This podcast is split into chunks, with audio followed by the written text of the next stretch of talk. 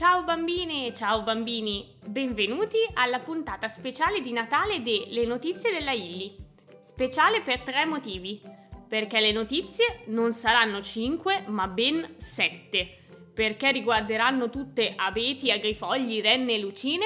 E perché oggi è il mio compleanno. Evviva!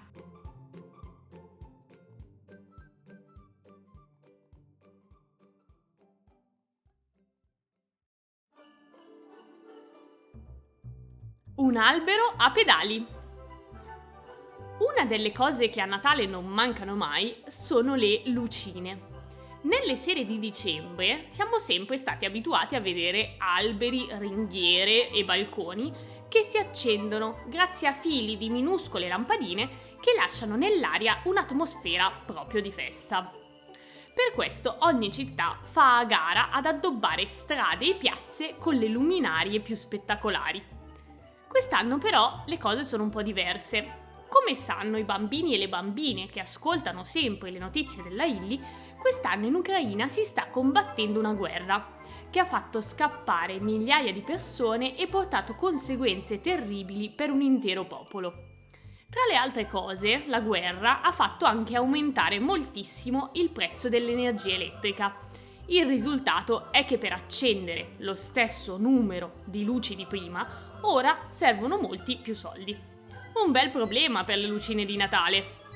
Per non spendere un patrimonio, ma anche per fare un gesto concreto di solidarietà nei confronti degli ucraini, costretti a passare un Natale al buio sotto le bombe, molti hanno pensato a soluzioni alternative.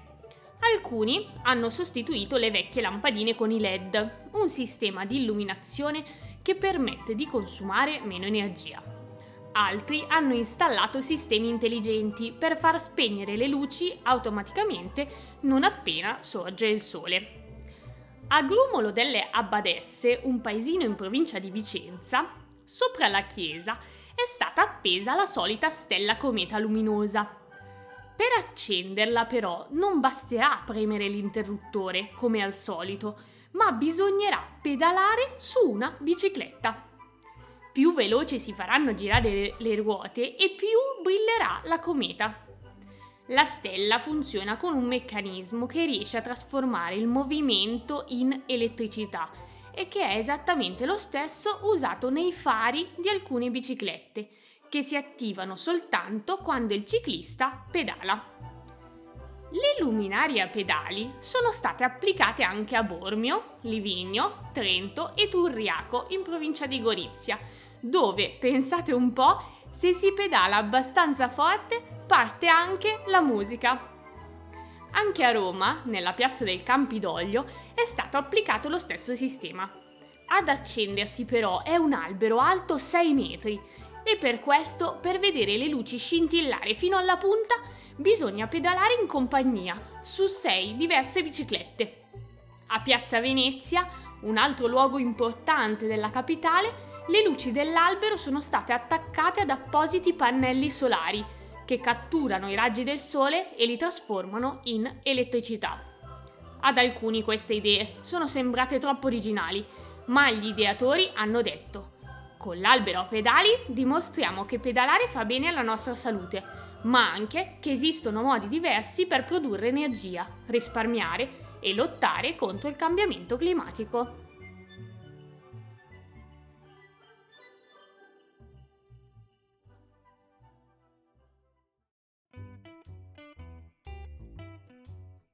Le renne sulla bilancia. A proposito di cambiamento climatico, come sapete, sulla Terra le temperature stanno cambiando molto velocemente e tra i luoghi dove questo fenomeno sta accelerando di più c'è il Polo Nord. Qui d'estate fa sempre più caldo e questo fatto sta cambiando la vita degli animali che da queste parti abitano, tipo le renne.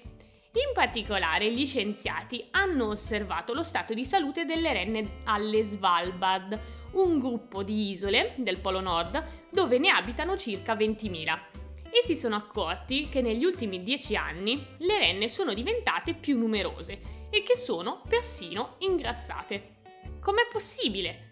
Le estati più calde permettono ai muschi e alle piante di crescere di più e sopravvivere fino all'autunno, il che è una buona notizia per le renne, che di questi vegetali si cibano e che grazie a scotte extra di sfiziosi pranzetti riescono a cavarsela bene anche negli inverni di freddo eccezionale, che ormai capitano spesso. Per ora le renne sembrano dunque aver battuto il cambiamento climatico, ma gli studiosi dicono che bisogna stare attenti. Le estati calde, che ormai anche alle Svalbard toccano i 12 gradi, sono faticose per questi animali che quando la temperatura sale non sanno proprio come comportarsi.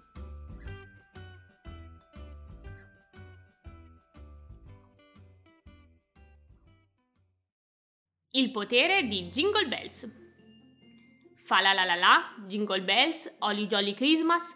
Sono sicura che molti di voi, a scuola oppure a casa, si sono allenati per cantare queste canzoni davanti a nonni e genitori.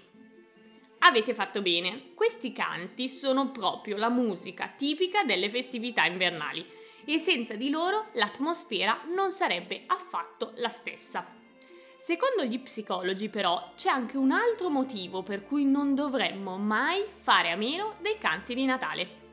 Gli studiosi sono convinti che cantare in coro migliori il comportamento con noi stessi e con gli altri. Anzitutto, quando cantiamo in gruppo, ascoltiamo il nostro respiro e il battito del nostro cuore, imparando a regolarlo con quello degli altri. In questo modo ci sentiamo più vicini a chi sta cantando con noi. Cantare poi migliora l'umore e ci spinge a fare amicizia con chi ci sta accanto.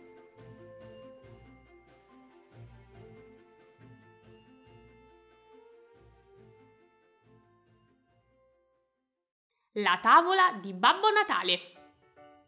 Dimenticate la neve e la slitta in Florida Santa Claus usa la tavola da surf.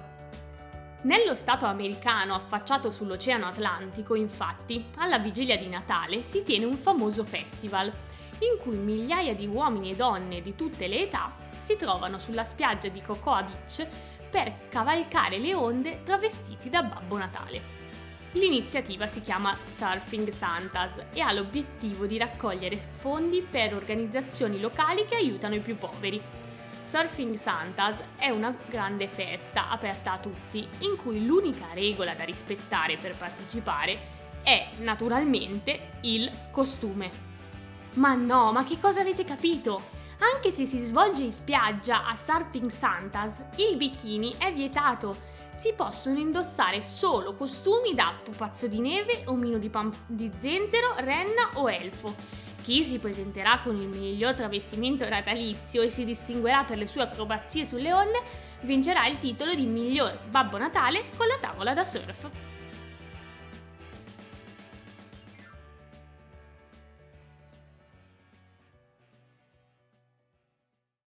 Addobba la buca.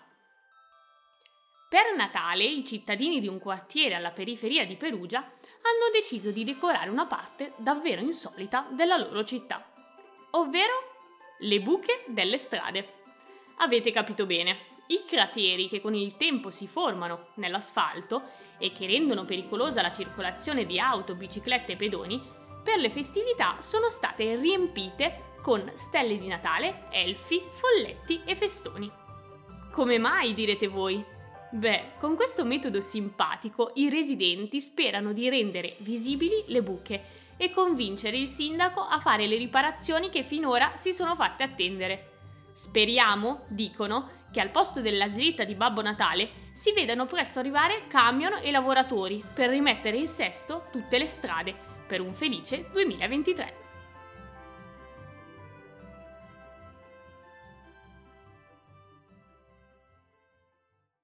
Carote a volontà. Nella notte di Natale, le renne percorrono a tutta velocità migliaia di chilometri per arrivare in tempo a consegnare i regali a ciascun bambino del mondo.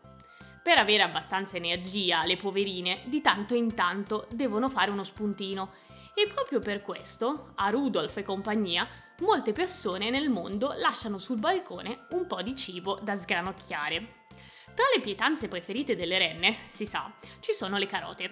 Meglio dunque far, farne una bella scorta. Per dare una mano ai bambini e svolgere l'importante compito di nutrire chi fa trottare la slitta di Babbo Natale, due importanti catene di supermercati inglesi hanno deciso di regalare carote ai propri clienti, a patto che vengano usate per preparare una bella merendina alle infaticabili renne.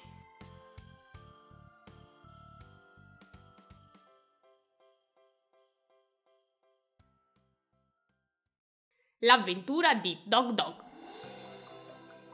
Forse qualcuno di voi in queste vacanze di Natale ne approfitterà per fare un viaggio. E se proprio mentre andate in vacanza vi capitasse di perdere il vostro giocattolo preferito? Speriamo non accada mai, ma sappiate che anche una tragedia simile potrebbe trasformarsi in un'avventura, come dimostra la storia di Luna, una bambina che abita negli Stati Uniti e che ora vi racconto. Qualche settimana fa Luna e la sua mamma Jessica sono tornate a casa da un viaggio a Dallas, nello stato americano del Texas. Appena atterrate si sono rese conto che nella fretta di portare in giro borse e valigie avevano perso di vista Dog Dog, il tenerissimo cane peluche di Luna. Immediatamente Jessica ha chiamato la compagnia aerea con la quale avevano volato fino a casa e uno dei dipendenti si è subito messo alla ricerca di Dog Dog. Dopo qualche giorno il cane è stato ritrovato sui sedili della macchina che mamma e figlia avevano preso in prestito per visitare Dallas ed è stato messo sul primo volo per fare il ritorno a casa. Durante il viaggio, le hostess hanno fotografato Dog Dog e lo hanno immortalato mentre guarda fuori dal finestrino, beve un sorso d'acqua e legge una rivista. Poi hanno raccolto le immagini delle avventure di Dog Dog a bordo in un album, che è stato consegnato a Luna insieme al suo inseparabile pupazzo.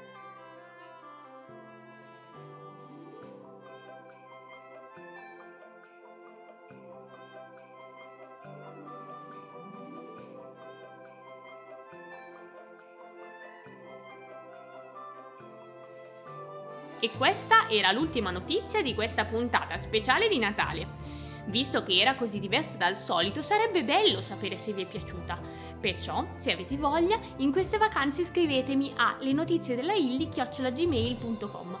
Ci sentiamo nell'anno nuovo, precisamente sabato 14 gennaio, per il prossimo episodio de Le notizie della Illy. Buon Natale a tutti!